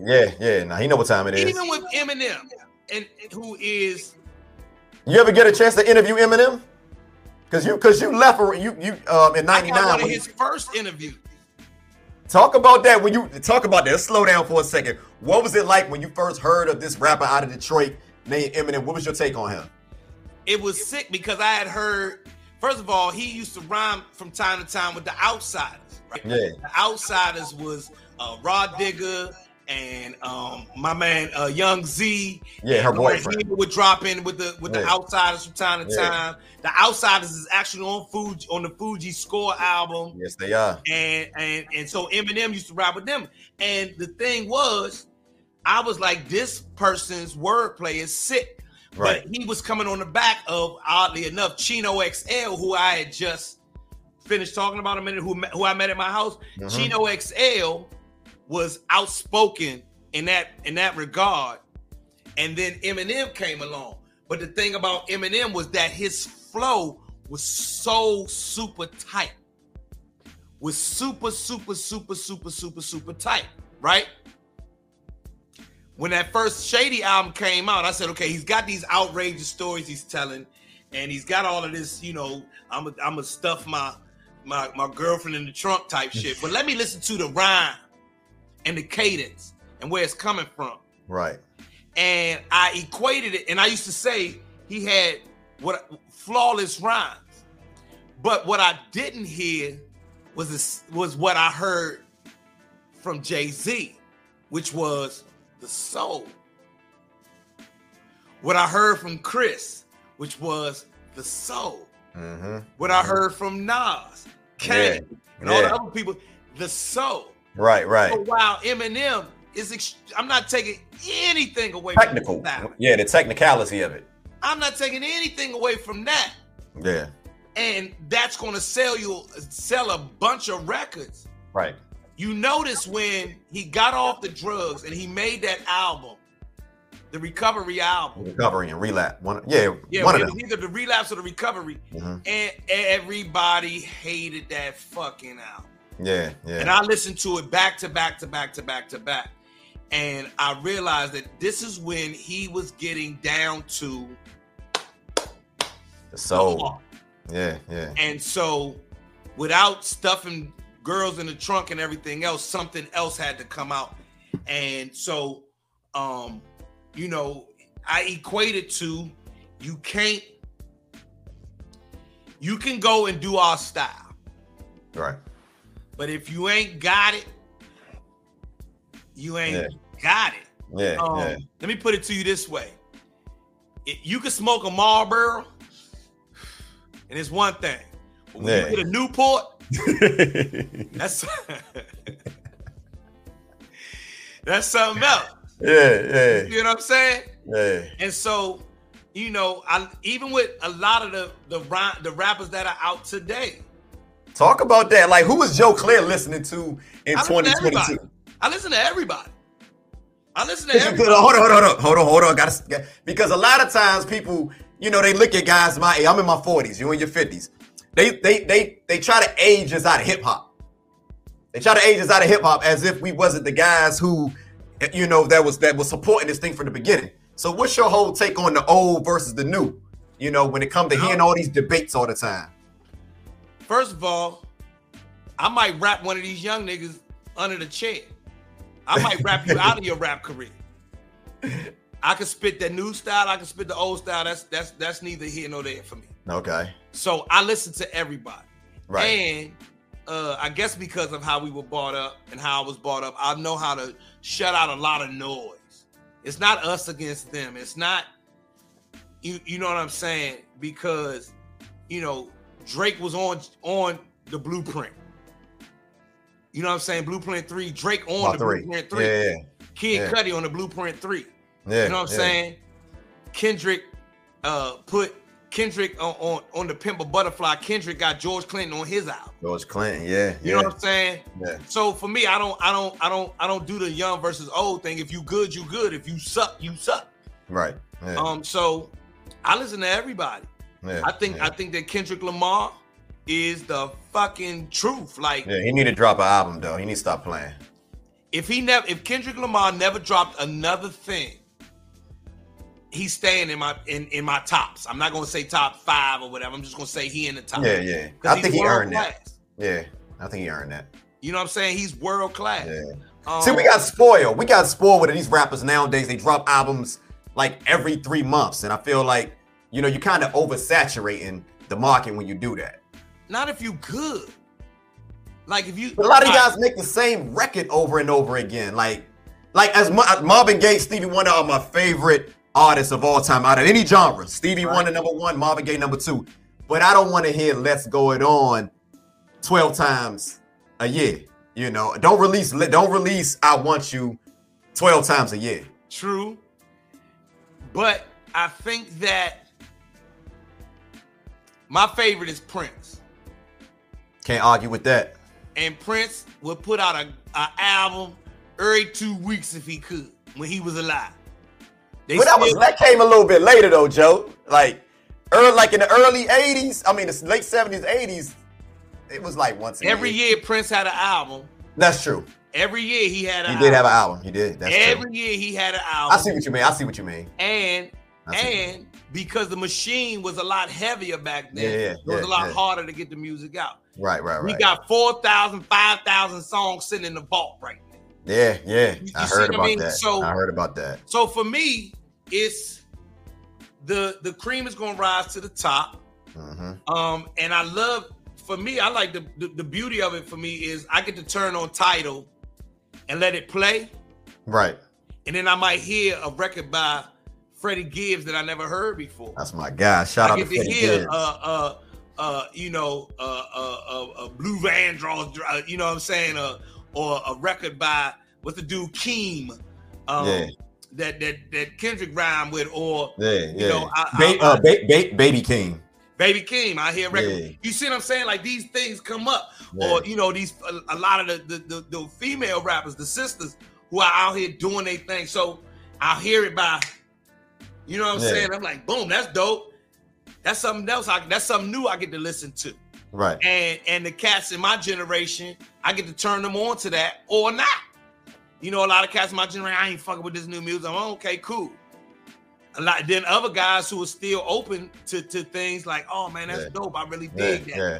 You know, so you know, that's how I take it. I take it as I'm still alive. I'm still checking out what is new, what is hot, what is good, what resonates with me. Not even what's good, what resonates with me. No doubt. And so, you know, that's my take on it. No doubt. Now, you know, I had to bring that up because, you know, a lot of us also know you from the Joe Claire Morning Show, which is radio, you know. And one thing about radio is you got to see a personality. You got to hear a personality. Right. And nowadays, you know, with the streaming services, do you feel like that kind of take away from radio a little bit? You know, like talk about that a little bit. I mean, I don't want to say killed it, but it was just, it's the evolution. At one point, all you had was radio. And then there was a song that came out said video killed the radio star. Yeah. You know, I know what you're talking about. So something came out to kill the radio star. Yeah. You know, there's still great radio that you can find. There's great podcasts you can find. You know what I mean? And then there's garbage radio that you can find. I don't know which one I was, right? Now talk about your experience because you wrapped up, you know, you did 4 years on BET Rap City. I did five. Okay, I apologize. I stand corrected. 5 seasons. And then you moved on to radio. So what was that transition like? I was doing radio before, though. Remember, I was on the Russ Paul Morning Show when Russ first came to Washington, D.C. in 90. Oh, yeah, I forgot about that. Yeah. But prior to that, me and Big Tigger had the Sunday Night Hip Hop Show with DJ Flex in 95. Okay. So, you know, radio is always, I've always done radio. I worked at Hot 97 in New York. I worked at V103 in Atlanta. You know, so radio was always part of what I did. Like I said, these was me taking jobs so I could be an artist, really. Yeah. So I could still afford to buy. See, that's what I'm saying. You have done so. You have been in this in the game so long, and you know, sometimes I forget the timelines get blurred sometimes. Because I remember now that I think about it, I remember you being on V103 in Atlanta because I was living in Atlanta around that time. So it's certain things. I'm like, damn, I forgot Joe was. Yeah, he was on that. You know what I'm saying? Yeah. So with that being said, like, how have Joe Claire been able to just pivot? You know, like, where does that come from? Because it takes a lot in this game to still be here and still be relevant. Gotta eat, man. Fuck that. I gotta eat, and I gotta be happy. No doubt. I refuse to not be happy with my life. I refuse. And one of the things that I saw was how much people complained about their jobs. The career that they go and chase down, they would complain about it the whole time. Yeah. And I was like, I refuse to do that. Yeah. They say 80%. I'm going to go find things that I like doing. I like doing radio. Yeah, I like when I was acting in them commercials and shit. I like acting. I like that. It was. They paid me. I was like, they gonna pay me for this shit. Yeah.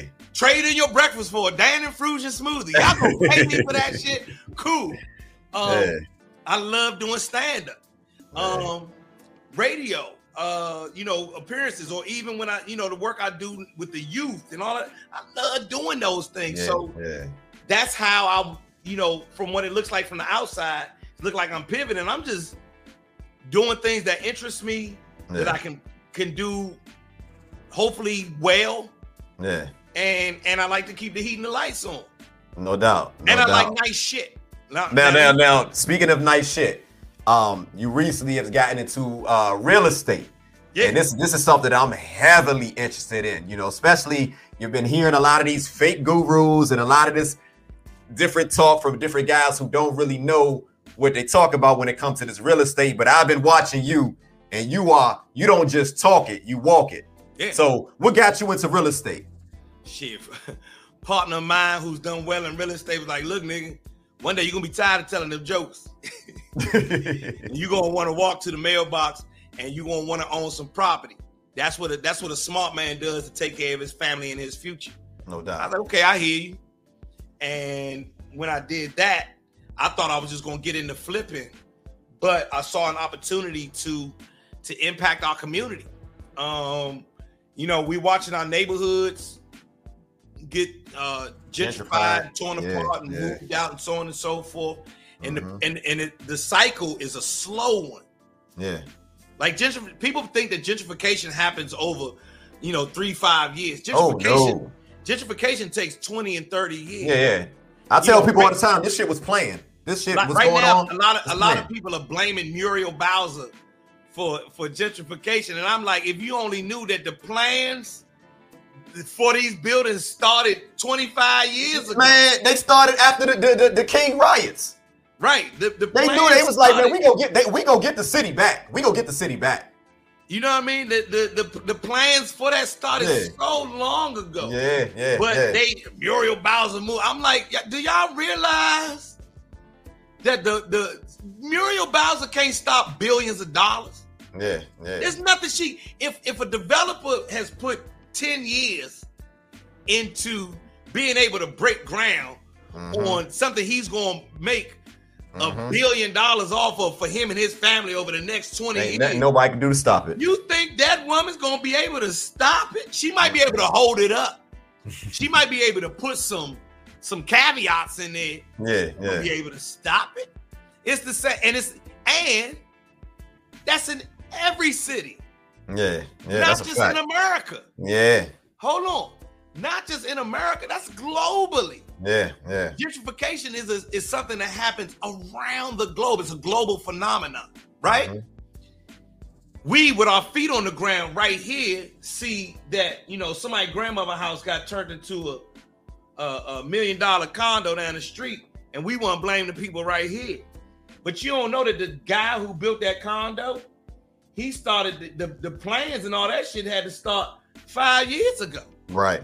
Yeah. Before she even got in, before any people sitting on the council was even involved. Hey, hold up, Joe. Let's not forget this. It takes the person that owns that house to sell it too.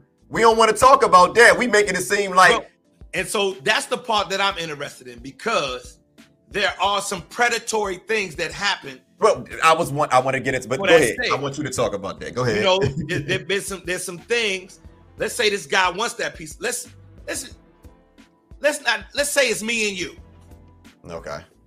We done put our money together and our plans together, and we see that we can build this building and make money that's going to take care of our family for the rest of our. It's going to take care of my life, my children's life, and my grandkids' life. Let's talk about it. Come on. Right.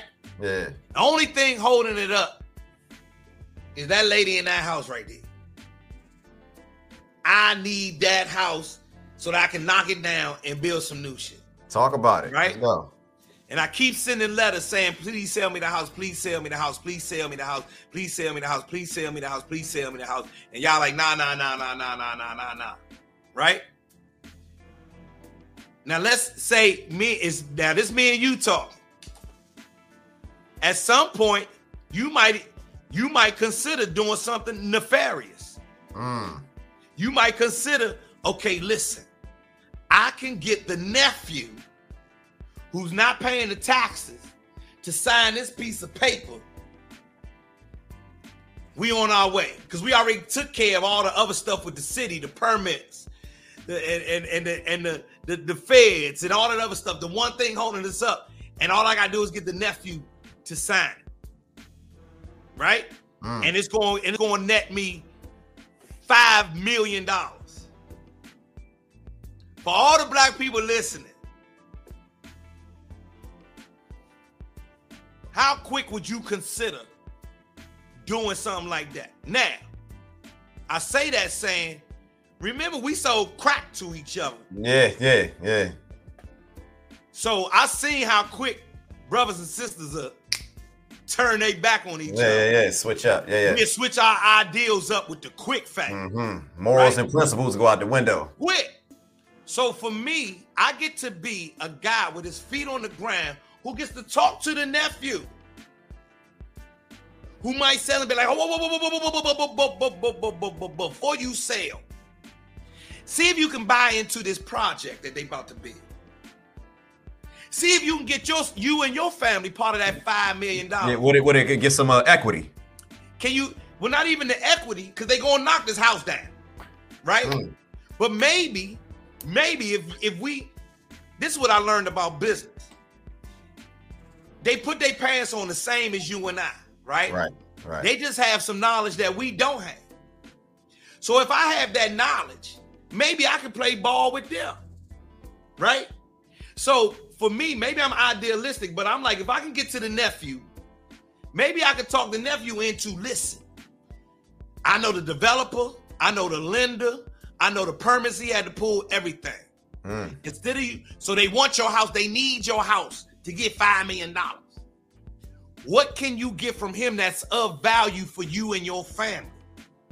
Maybe you can become part owner of this new condo. Right. Maybe you can be part of the what they call, not the economic development team, but the community development team that benefits for you and your family and your kids and their next kids from that one house. Right. However, 9 times out of 10, we don't have that knowledge. We're not privy to that information. Right. And so we don't. So I'm that guy. I'm hoping to be that guy to give you some of this knowledge. You might be able to play ball in a different way. Yeah. The sad part about it is when I suggest that to people, they look at me like I'm crazy. They said, man, the fuck, man, what? No, okay, nah. I think it's because of the process. And when people want shit like this. Exactly. And we've been conditioned to not go deeper, to not, right. We tend to stay on the surface levels of most things, right, and feel like everybody's out to trick you. They feel like Joe, you working with them. I don't know these motherfuckers. Right. I don't have nothing to do with this deal. You came to me. Nah, you legit, because that's how I reached out to you. I reached out through you, through you know what I mean, through the real estate. You know what I'm saying? So maybe you can say, maybe you can save grandma's house. Yeah. Or maybe you can do something in that will benefit you and your family in the way that your grandmother and grandfather wanted to do for you and your family. They bought those houses to take care of generations. Right. So now that this developer's coming along, maybe you can play ball with the developer to take care of generations. I have a property in Fort Lauderdale, Florida. It's the house that my father grew up in. Okay. And my grandfather had purchased it and blah, blah, blah. And I'm sure when he purchased it, he was sitting here saying, we gonna hold on to this for the generations to come. I was down there 2 months ago, standing there like, you know what? Like the ghost of the ancestors is right here. So while it's difficult for me to hold, you know, to maintain the property, and right, so on and so forth, we had a tenant who ain't want to pay the rent and blah, blah, blah, blah, blah. That's difficult. But you don't just hire like a property manager? True, we had all that in place, but it still becomes financially difficult. You know, it takes energy to be able to even talk to the property manager. That's still energy. Time out your month, time out your day, your week to make sure that you're doing the right things. Mm-hmm. But everything for us has been difficult. That's true. Can you imagine what it was like for him to be able to buy this motherfucker? As a black man? As a black man? Yeah, yeah. So now I'm looking to develop it, right? Now there's a development across the street, brand new apartments. And it's another development across the street, some like low level condos, right across the street. So I'm like, oh, so the ancestors have delivered me, because now I have the knowledge that the developers got. Gotcha. I know real estate game. Mm. I know the transaction gonna go this way and that way. Mm-hmm. I have access to funds. I don't got the money myself, but I know how to go find the money. Right. Yeah. You feel what I'm saying? I know how to put a deal together to get this development done and take care of the generations, like they said. Mm. See what I'm saying? Yeah. I took the time to do that. You should. I feel like if we was able to do that 50, 100 years ago with like Black Wall Street and different communities back then, man, we should do it now. Yeah. No. We shouldn't have no problem now. With more opportunities. It still happens right now. Do y'all know right here in Washington, D.C., that some of the biggest developers and developments are young, or not young, but black men? Blue Sky Construction. Oh, I see that. You see that everywhere, right? Yeah, I see that all the time. That's my man Scotty from 7th and T. That's right. This is a brother from 7th and T. He might be a year or two in front of me. Yeah. So he came through all that same shit like everybody else. Stephen and Taylor. And now he's sitting here building. Yeah, yeah. The city. Not just grandma house. He's building the city. Mm. And everybody's sitting there saying, "Oh, these white people come." Nah. Y'all just not paying attention to the game. Right. We paid attention to conspiracy theories. Getting caught up in our emotions, not being rational, and not getting down to the surface of what the fuck is going on. No, now look. With that being said, because I don't have any pushback on anything that you're saying, but to anybody who want to get into real estate, what would be some of the first steps you would suggest to them? Go get a license. You hear about all this financial literacy, and you hear you hear about crypto, you hear about real estate, you hear about this, that, but what you do? Go get a license. I went and got my real estate license at Montgomery Community College. You understand me? It was a 7-week course, 2 nights a week for 4 hours. Boom. Then I had my real estate license. I was a realtor. There was no special sauce. There's no secret nothing. Right. Get busy. Stop overthinking it. Get busy. Right. Let me ask you this.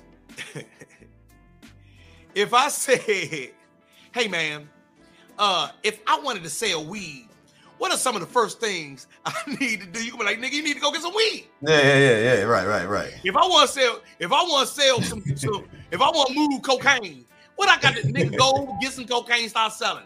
It's the same with anything else out here on the planet. I got you. We can make it more difficult if we like to, but the fundamentals are get busy. My man told me, "Listen, you want to take care of your family for the future, get into real estate." Yeah. He suggested, before I start trying to flip homes and shit like that, to go get a license. I went and got a license. The rest is history. And I'm not the smartest motherfucker in the world. I graduated from Morgan State with a 2.5 GPA. And I had to bring that up from a goddamn 1.9. Damn. It's not rocket science. Not at all. Yeah, it's common sense mostly. Yeah. Now, would you say it's easier to wholesale or like flipping? What you think is because I'm hearing that they putting some restrictions. I'm hearing lately like they kind of putting some restrictions as far as like wholesaling now. I've never done a wholesale deal, but I do know guys who have done that and have been extremely successful. At the same time, I know guys who wholesale right now who are extremely successful, and I know guys who tried to wholesale who are complete failures at it. I know guys who flip and who have been flipping for 20 and 25 years who are extremely successful at it. I know other guys who lost their shirt. And this is through all the regulations and through all the changes and everything else. That's not that. That's it. Had those things have really don't have any bearing on what you ultimately are going to do. If when I set out to become a comedian, right, I set out to become a successful comedian. Right. So I'm going to do what it does, what it takes to become a successful comedian. Yeah. I don't care what the restrictions are. No doubt. At one point, they were saying, you know, guys who come from Def Comedy Jam can't make it. And then Bernie Mac got a goddamn sitcom. Martin Lewis became one of the biggest movie stars, $20 million a picture. No Mike Epps out here killing them. Cat Williams is selling out arenas. Kevin Hart is through the roof. Even though they still saying that, you know, they still say mainstream comedy and leave urban comedy over here. Meanwhile, Cat Williams make more money than 95, 98, 99% of all the mainstream comedians on the planet. Can't know, there's the name of comedian right now bigger than Kevin Hart. None. Money-wise. None. Dave Chappelle, who fucking with him? None, nobody. So if you could take, if anybody who sees this can take away anything, there's a lot of extra shit to get to distract you from what you really need to be on. But everything in life just comes down to the fundamental shit, man. 1 + 1 = 2. 2 + 2 = 4. If you can do the 1 and 1, I bet you can do the 2 and 2, and you might even be able to do the 4 and 4. The 8 and the 8, the 16 and the 16, the 32 to 30. You feel what I'm saying? Right. It's I'm telling you. Are you part of like a realty group or like? What is your realty group? I work with a sister named Cher Castillo. I'm on the Cher Castillo team, and we are with the McInerney Associates. Yeah, plug that. I'm with McInerney Associates. McInerney is sort of a boutique. There we go, right there. There we go. Yep, a boutique real estate brokerage, and that's what I'm doing right now. But then I still do deals with, you know, I still do seminars and stuff around everywhere. Yeah. I work with guys in different markets, Atlanta, Fort Lauderdale, Cali, Chicago, I'm telling you, there's no secret sauce. There is some, you know what? Let me take that back. There is some secret sauce, and it's called confidence and belief in self. Okay. Yeah. It's called belief in self. And if you believe that you're worthy of the life that you want, you will go and get it. No doubt. The only time people don't have the life they want is when they start not believing that they deserve that deep down in their core. Right. They feel like, I deserve this funky ass career. Yeah. Your subconscious is sitting there telling you, you deserve this funky ass career. Because you fed that to your subconscious. Right. But in the real, if you believe it, you better go get it. I know that's right. I'm sitting here in Bowie. The house that I'm in right now that I'm raising my kids in is a renovation. Yeah. We renovated this home. Saved myself $1 million and got a bomb ass crib. What we talking about? 5, 6 bedrooms? Nah, just 4. It's me, my wife, 2 kids. Okay. I got a house. The house that we were living in Atlanta was a 5-bedroom home. You know, big ass house, right? Yeah. But we didn't use all that fucking house. Yeah, I lived in Atlanta. You get more bang for your buck in Atlanta. But let me say this: I had a living room and a dining room that I never used. Yeah. What part of Atlanta was you in? Alpharetta or what? I went into the dining room on Thanksgiving and Christmas. What part of Atlanta did you live at? Southside, Camp Creek. Oh, shit. Right off of Butner Road. I know exactly where that's at. You see what I'm saying? Yeah. How many people right now are paying for a basement that they don't use? Yeah. It's unfinished. Yeah. You just put boxes and shit down there. Yeah. That's you paying for that every motherfucking month. Oh, I need a two-car garage. Yeah, a garage ain't nothing but storage for your car that you paying for. Keep it up with the Joneses. Keeping up with the Joneses, you know. I call a lot of people like that house poor. And the Joneses sitting there looking at you like these motherfuckers dumb as shit. If they could come over here in this house, they could be like, man, nah, I don't want this shit. Yeah. Think about it. How many of us have, you know, guest rooms we never go into? Yeah. That we paying for. Not only did you pay for that the physical part, you gotta pay for the electricity in that motherfucker year after year after year after year. Let's just say that one room. Let's say the room that you don't use, the living room that you never go sit in, right? Yeah. Let's say you could take the living room out of the house and it's a separate thing, right? And you paying the electricity on that joint every day. Now people forget about that electricity. You paying the heat on that joint every day. Yeah. You paying the maintenance on that joint every day, and you never use it. So okay, hold on, time out. So that's my thing. So what do you think about this? Like, my thing is I want to purchase like some like duplexes. You know what I'm saying? Where I live in one and then I rent out the other one. You know what I'm saying? So what do you feel about, you know, I think that's one of the biggest kept secrets in real estate, you know, especially people who want to just get started. That's one of the things that I'm about to invest in myself. It's a very smart move. It's a very, very smart move. But the smartest part about that move is the mindset that you had to adopt to get there. It's not necessarily the physical building. The smartest thing is the mindset that you had, because that mindset is going to play out throughout your whole life. You're going to buy. If you sit and say, I'm going to get this duplex, have somebody live in one, and now they paying for me and I'm making some money.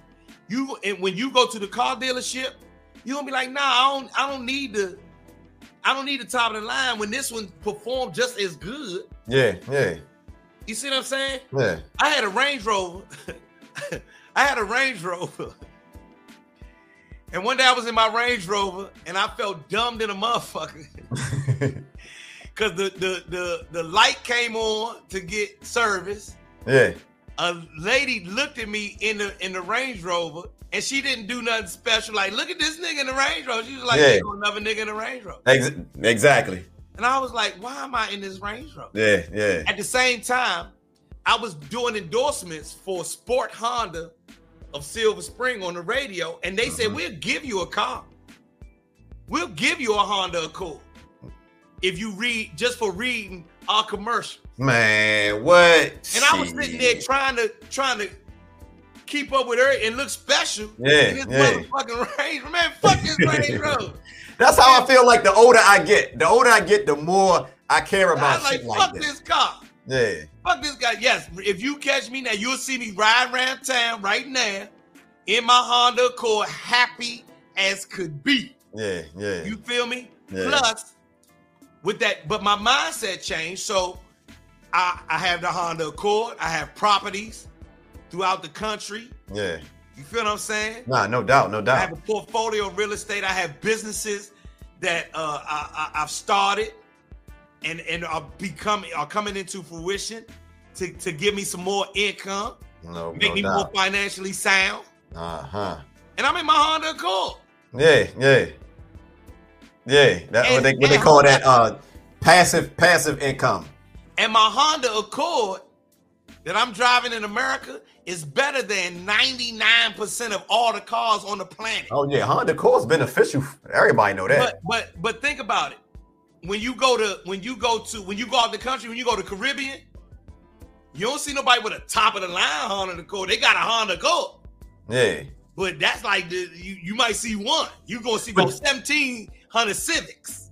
But look, you know what the crazy thing we talk about Hondas is, like, you go in neighborhoods like Great Falls or what's it called? McLean. And you will see big ass houses, mini mansions and shit. And you will see Honda Accords. You'll see Saturns. But then you go in the hood and you go around, you know, Glenarden and shit, and you see Benzes and you see Porsches and shit, but it's apartments. That tells you a lot, brother. That's all I'm saying. I gotta run, Jack. It's been a pleasure. Hey, look, before we get up out of here, Joe, What you got going on next, man? You know, I know you got the a comedy show coming up.